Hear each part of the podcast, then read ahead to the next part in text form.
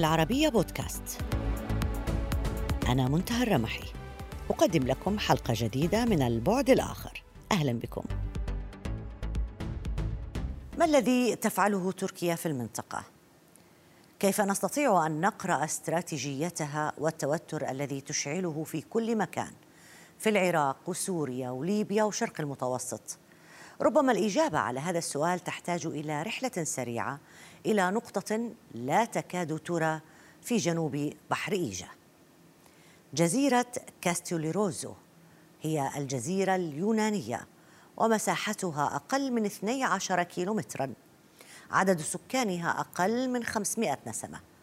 الجزيرة اليونانية يفصلها عن الساحل التركي أقل من كيلومترين وهي واحدة من عشرات الجزر اليونانية التي تطوق تركيا وتجعل حدودها البحرية محصورة بشريط ضيق مقابل الساحل ويمنعها من الوصول لمناطق التنقيب عن النفط والغاز والثروات الاقتصادية في منطقة شرق المتوسط.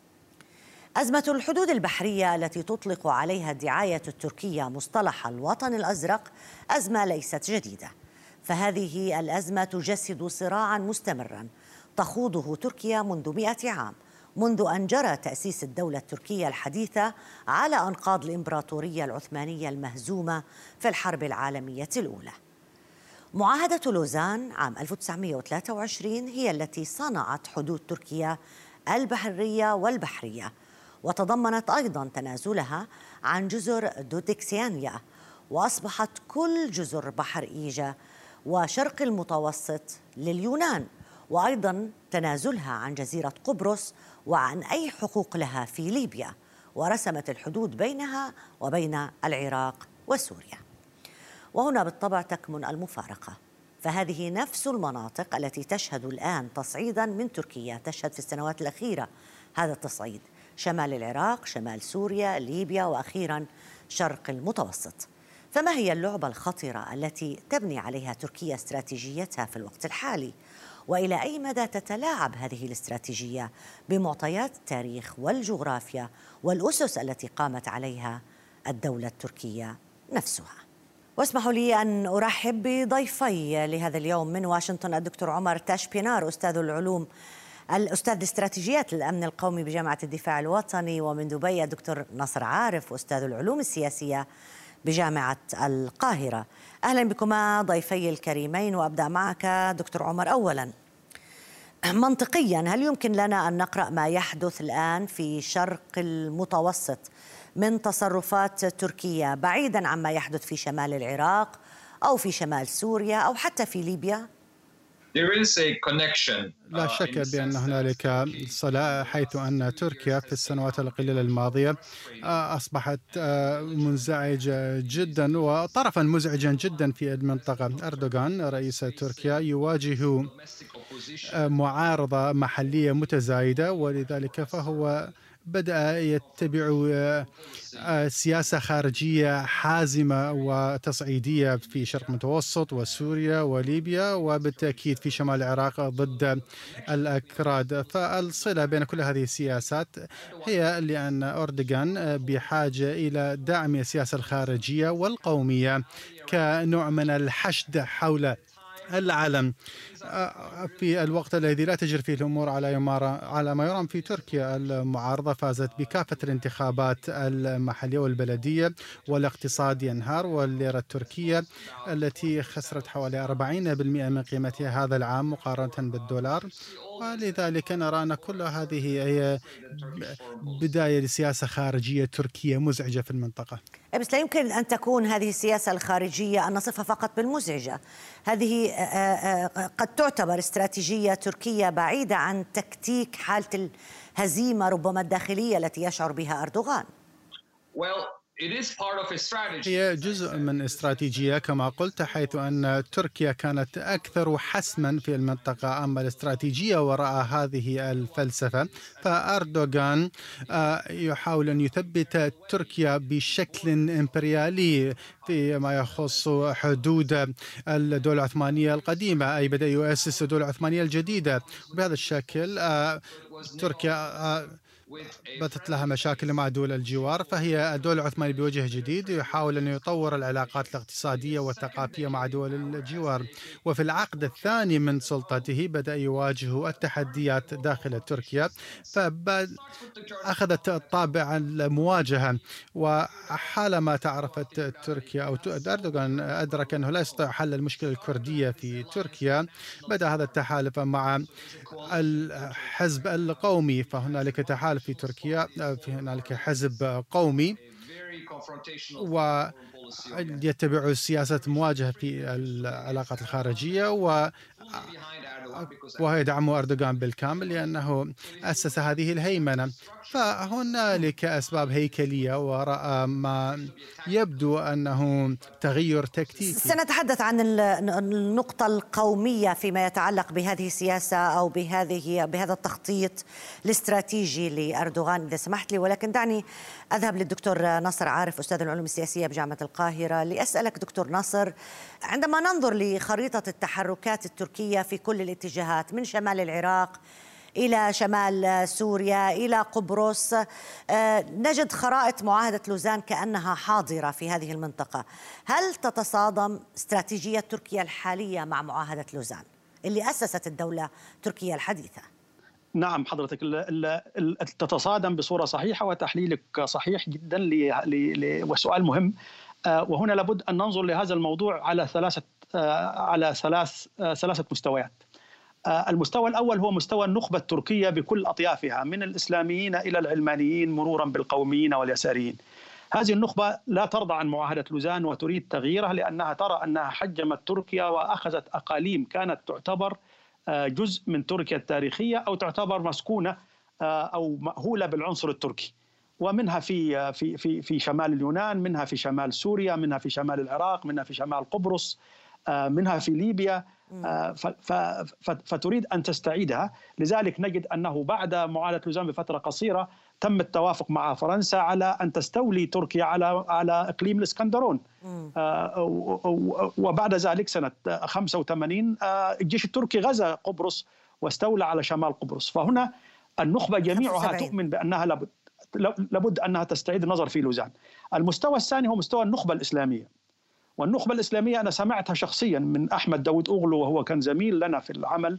آه، سنة 98 كنا في الأردن. آه، في جلسة أسرية مع بعض الأصدقاء هناك قال أنه خطة حزب العدالة والتنمية أن يستعيد على في عام 2023 يستعيد الدولة العثمانية كرابطة إسلامية لمجتمع المجتمعات المسلمة في مختلف المناطق اللي كانت تحتلها الدولة العثمانية بطريقة حديثة بطريقة اتحاد إقليمي سوق مشتركة آه، مجلس تعاون أي صيغة. لكن هذا طموح يهيمن على جميع الإسلاميين في تركيا بلا استثناء أردوغان وغير أردوغان. المستوى الثالث هو مستوى أردوغان.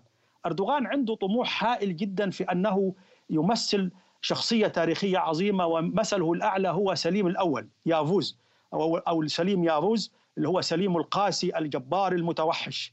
لذلك هو دائما مسكون بهذه الصورة وهو خلق فكرة الانكشارية من من المرتزقة الذين يغذيهم الآن. هي أصل الغزو التركي لجميع الدول كان يتم بجيش ليس تركي جيش انكشاري. كان يأتي بالمرتزقة والأيتام واللقطاء من كل مكان في العالم ويربيهم ثم آه، ينتجهم جيشا. عندما تولى أردوغان أو غير نظام الحكم في في في تركيا من النظام البرلماني إلى النظام الرئاسي غير شعار الدولة وغير الحرس الجمهوري. شعار الدولة كان أربع نجوم في في دائرة وسطها الشعار. النجوم تمثل اللي هي الأربع أصابع اللي يرفعها يضحك بها على الأتراك أن هذه العناصر الأربعة لتركيا ويضحك بها على الإخوان أن دي علامة رابعة. وهو شعب واحد دولة واحدة وطن واحد علم واحد. غير الشعار الرباعي إلى شعار من 16 نجمة ويستطيع أي شخص أن يراجع جميع الوزارات التركية خصوصا الخارجية والرئاسة يجد 16 نجمة.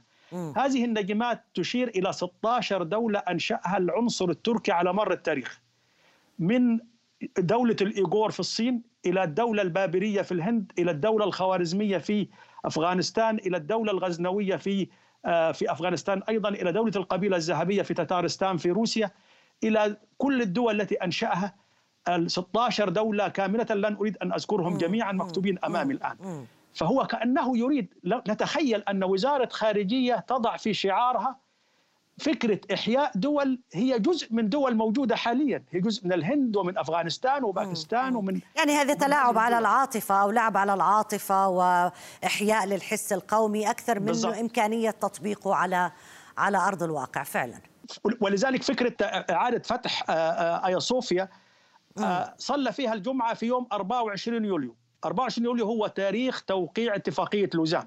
أيوه أيوه. وقعت في 24 يوليو في رسائل بتل... تمرر من خلال ذلك. دكتور نصر. أكبر من الوطن الازرق دكتور عمر آه ما فهمناه من ما قاله الدكتور نصر عارف إنه هذه ليست ليست استراتيجية خاصة بشخص في في أو بحزب واحد في تركيا إنما استراتيجية آه، يتفق عليها النخبة السياسية التركية مهما كان لونهم ومهما كان طيفهم. هو إعادة ربما ذاك الحلم القومي. إذا لم نصل إلى حدود الدولة العثمانية إنما الحلم القومي للفترة ما قبل معاهدة لوزان أو ما قبل الانهزام في آه، الحرب العالمية. آه، ما هي الأدوات التي يمكن استخدامها الآن باستثناء القوة؟ لأنه إذا تجاوزنا معاهدات دولية هذا غير مقبول على مستوى العالم.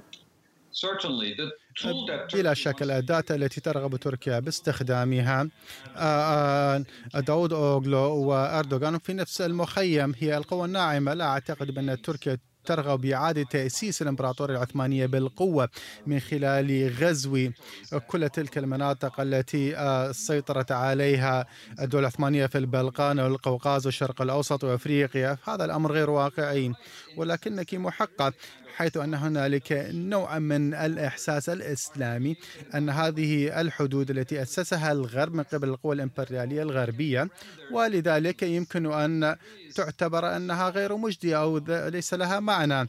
القوى العلاقات الاقتصادية والثقافية بين الدول هي التي قد تلغيها. هذا هو الحلم الابتدائي لأردوغان وداود أوغلو. فيما يخص تأسيس فضاء سياسي عثماني جديد حيث تكون لديهم القوة السياسية. هي دولة لا تغزو بل تبث نموذجها لرأس المالية وإلى حد ما الديمقراطية لأن تركيا في هذه الجغرافيا والمنطقة على الرغم من كل مشاكلها هي دوله السلطة تحدد من خلال انتخابات وربما حتى يصوت الناخبون ضد أردوغان ويخرجونه. في الديمقراطية جزء من هذه العملية وذلك خلال الربيع العربي عندما تونس ومصر حصل فيها تغيير في الحكومة دعمت تركيا ذلك بشدة. فلا أعتقد بأن تركيا هي قوة عسكرية على الرغم ما تفعله في سوريا أو ليبيا. هي لا ترغب بإعادة احتلال كل سوريا أو حتى ليبيا بل هي تحاول أن تفرض حقوق تركيا في المنطقة خاصة فيما يخص الغاز الوطني في شرقي المتوسط أو حتى الإطار الكردي في سوريا والعراق. ونرى هذا في سياق زيادة نفوذها لكي تكون دولة أقوى في المنطقة. بس تركيا في هذه الحالة تستخدم قوات السلاح أيضا سواء في شمال سوريا الضربات اللي بتصير بشمال العراق وحتى في ليبيا. هذا بالضبط ما أحاول توضيحه ولكن إلى أي حد ما هي الغاية لاحتلال ليبيا لاحتلال سوريا أو لغزو كل العراق؟ أم هي آه، جزء من الدبلوماسية القسرية. أي الدبلوماسية المدعومة بالقوة ولكن لأهداف محدودة. الغرض من تركيا وهدفها ليس لاحتلال ليبيا بل لوضع حكومة يمكنها العمل معها. الهدف في سوريا حسب الخطاب التركي الرسمي هي لوقف ما تسميه بالإرهاب الكردي. وكذلك في شمال العراق لمحاربة الأكراد. فهذه الأعمال ليس الغرض منها لاستعادة الدولة العثمانية أو بل هو لإصلاح معاهدة لوزان ولوضع هيمنتها عليها. السيطرة التركية في المنطقة وأحيانا هي بحاجة للقوى العسكرية ولكن بشكل أساسي هي من أجل استعادة حقوق تركيا. سواء على الصعيد الاقتصادي. هي تريد أن تكون نشطة في الشرق المتوسط حيث هنالك الغاز وكذلك في إعادة بناء ليبيا. بالضبط هذا هذا مفهوم هذا مفهوم. دعني أنتقل للدكتور نصر عارف مرة أخرى. دكتور نصر عارف نعود للحديث عن معاهدة لوزان وتجاوز الحكم التركي الحالي لمعاهدة لوزان اللي تم التوقيع عليها وحددت الحدود التركية الحالية. في محاولات للقفز عليها من قبل تركيا كما ترى كثير من الأطراف يرى المراقبين يرى المحللين، لا يدعم هذا القانون الدولي ولا يمكن أن يكون القانون الدولي يوافق عليه الآن لأنه تصطدم فيه عدة أطراف وسنتحدث عنها لاحقا، لكن هل هذه الاستراتيجية فقط للتصادم مع لوزان ولا العودة إلى ما قبل لوزان؟ وما قبل صفر طبعا. حقيقة نعم آه، آه، طبعا اتفاقية صفر اللي هي في وقعت في 10 أغسطس 1920 قسمت تركيا أعطت أجزاء من تركيا لأرمينيا أعطت أجزاء آه، رعاية فرنسية رعاية بريطانية رعاية إيطالية رعاية دولية لليونان. فلذلك حرب التحرير التركية التي سميت حرب التحرير هي التي جاءت بمعاهدة لوزان. فلوزان كانت هي تتويج للنصر الذي حققه مصطفى كمال أتاتورك بإلغاء معاهدة صفر لكن لوزان اتفاقية دولية. وما تقوم به تركيا الآن هو عمل عداء أو عدوان عسكري على جميع الدول. ودعنا من مبررات الديمقراطية تركيا لا تعرف معنى الديمقراطية الآن. وتاريخها كله كان يقوم على انقلاب عسكري ثم حكومة ديمقراطية، انقلاب عسكري ثم حكومة ديمقراطية، والآن الديمقراطية ليست هي الانتخابات فقط والانتخابات حتى لم تقبل. الانتخابات المحلية في تركيا تم إلغاء 17 على الأقل انتخابات محلية وتعيين آه، اوصياء من حزب العدالة والتنمية كل المناطق اللي فيها اكراد الاكراد ألغت انتخاباتها المحلية. إذا بدنا نحكي فقط عن الوطن الأزرق والبحر والحدود البحرية في الشرق المتوسط، تقليديا كان الصراع مركز مع اليونان، صراع بحر إيجا، الآن بنشوفه عم بتمدد لليبيا ومصر، ليش؟ آه، لأنه الطموح طموح أردوغان هو يطمح أردوغان مسكون بالتاريخ، البحر المتوسط مر بمراحل ثلاث كبرى، السلام اليوناني اللي هو Pax Romana ثم السلام الإسلامي اللي هو Pax Islamica وثم الآن هو يريد أن يطبق الوطن الأزرق أن تكون البحر المتوسط هيمنة تركية. يتمدد في في ليبيا يبحث عن مواطئ آه، قدم في الجزائر من خلال آه، اتفاقات من خلال علاقات ثقافية إحياء التراث العثماني والعمارة في سوريا نفس الشيء. كان حلمه الكبير في مصر مع حكم الإخوان وفشل وهو يتحرك في غزة. 2008 أحيا التكية العثمانية في غزة لوضع موطئ قدم له في هذا المكان. هناك طموح آه، تركي بعودة الهيمنة بطريقة مختلفة. وكل ما يستخدم بما فيها الإسلام هو للتبرير. هو آه، حلم قومي عنصري يتعلق بالعنصر التركي والإسلام مجرد وسيلة وتبرير ومسوغ للضحك به على السذج من العالم العربي الذين يؤمنون بأردوغان أنه خليفة وأنه سيجدد الإسلام.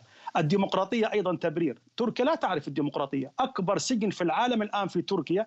عدد الأساتذة الجامعات اللي اعتقلوا الصحفيين وسائل الإعلام اللي أغلقت النساء.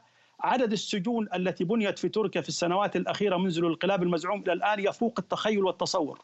فلا لا, لا, لا تسر لدينا كلمة الديمقراطية في تركيا. هي دولة استبدادية حاليا تحت حكم شخص اسمه أردوغان. يريد أن يحيي تراث عثماني. وهذا هو الموجود. ويلبس عباءة الإسلام السياسي. أرجوكما أن تبقيا معي. وسيلة. أي أرجو الإسلام وسيلة وذريعة للقومية. الإسلام وسيلة للقومية أيوة. فقط. عام 2018 وبعد فوز حزب أردوغان في الانتخابات الساخنة التي جرت في تركيا كتب ضيفنا الدكتور عمر تاشبينار مقالا في الواشنطن بوست حمل عنوان Turkey takes a big step towards nationalist fascism. أو تركيا تتخذ خطوة كبيرة نحو الفاشية القومية. القومية يقول فيه الفائز الحقيقي في الانتخابات ليس أردوغان وإنما القومية التركية الغاضبة. وأن ما نشهده في تركيا أردوغان ليس ثورة إسلامية إنما خطوة كبيرة تنذر بالخطر نحو القومية الفاشية. أعود معكم مشاهدي الكرام لأرحب بضيفي وأبدأ معك دكتور عمر.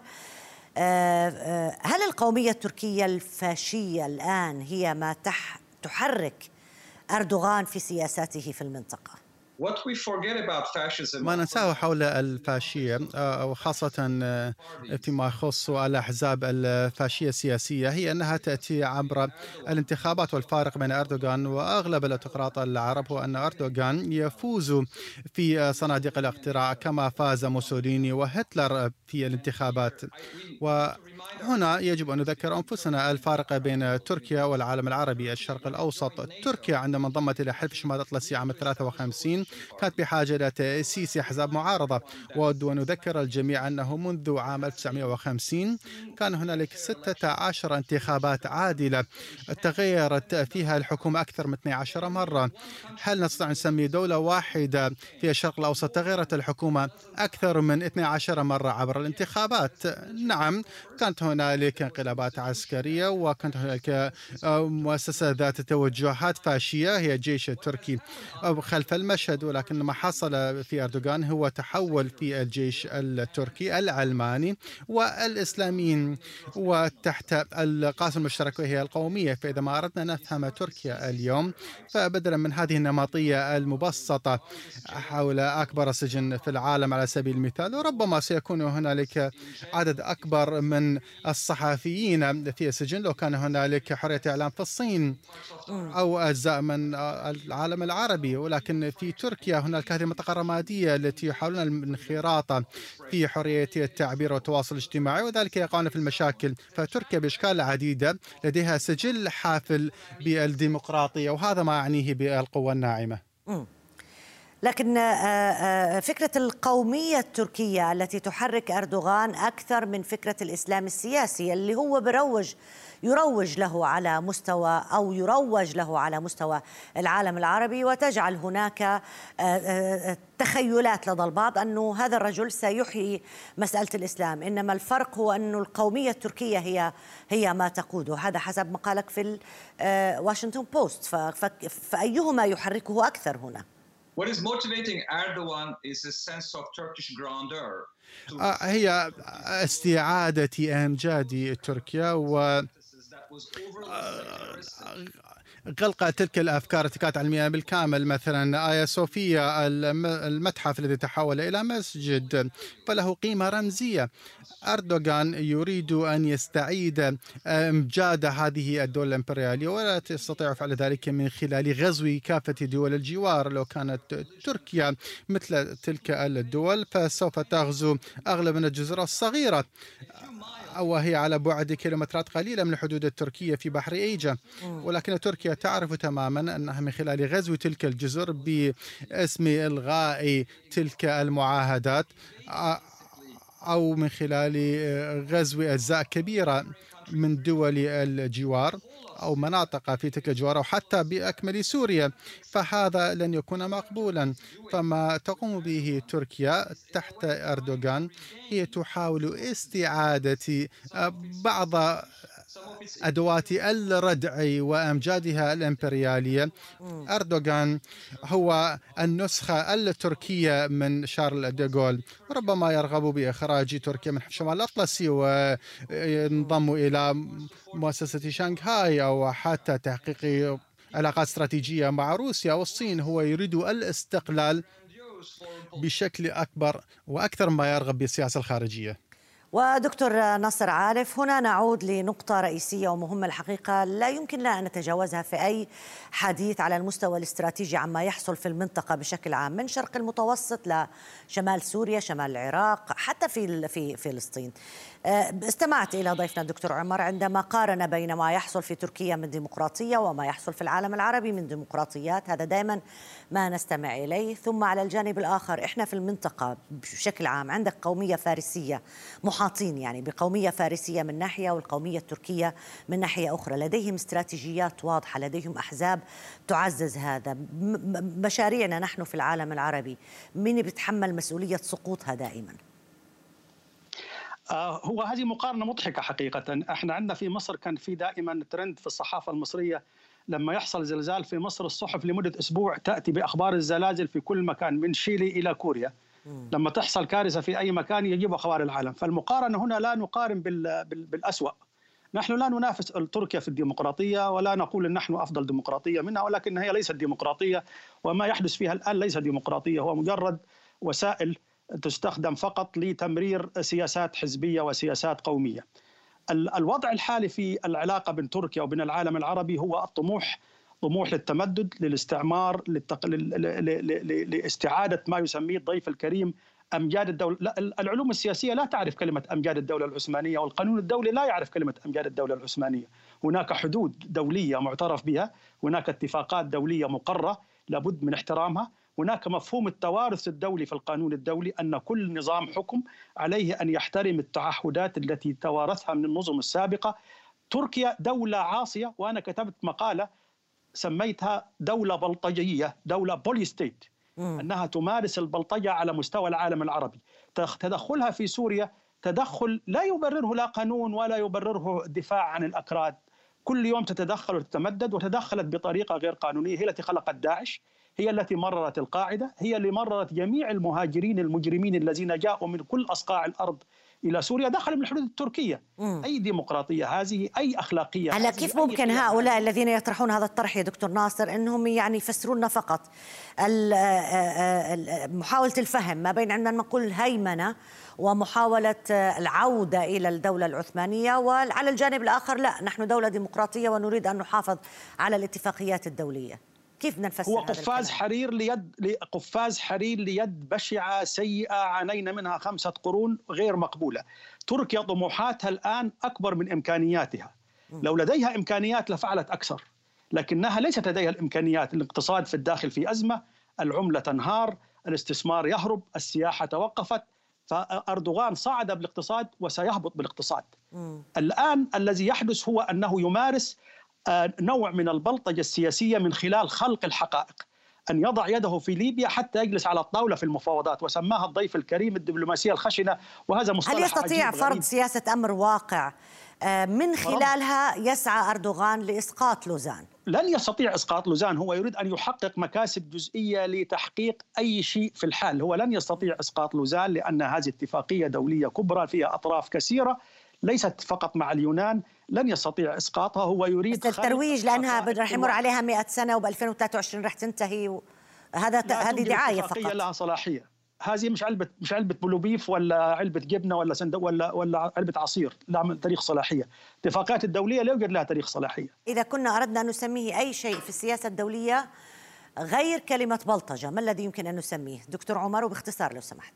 Uh, اولا uh, حقيقة أن القادة الاستبداديين يجب أن يشاركوا في البروباغندا. هذا ليس بشيء جديد هذا بالضبط ما يقوم به القادة الاستبداديين هم ينخرطون في البروباغندا وهنالك من يصدقها. لهذا السبب لأنه, لأنه الناس لم تنسى بعد. عندما عندما قال أردوغان في يوم من الأيام أنه نريد سياسة صفر مشاكل مع دول الجوار ومع المحيط والآن أصبحت المشاكل كل يوم أكثر. يعني تركيا أصبحت تتصدر الأخبار. ألف شكر لك على المشاركة معنا دكتور عمر تشبينار أستاذ استراتيجيات الأمن القومي بجامعة الدفاع الوطني ضيفنا من واشنطن. وألف شكر لك دكتور ناصر عارف أستاذ العلوم السياسية بجامعة القاهرة على المشاركة معنا. شكرا جزيلا لكما. وبهذا انتهت هذه الحلقة من البعد الآخر. تحية لكم وإلى اللقاء.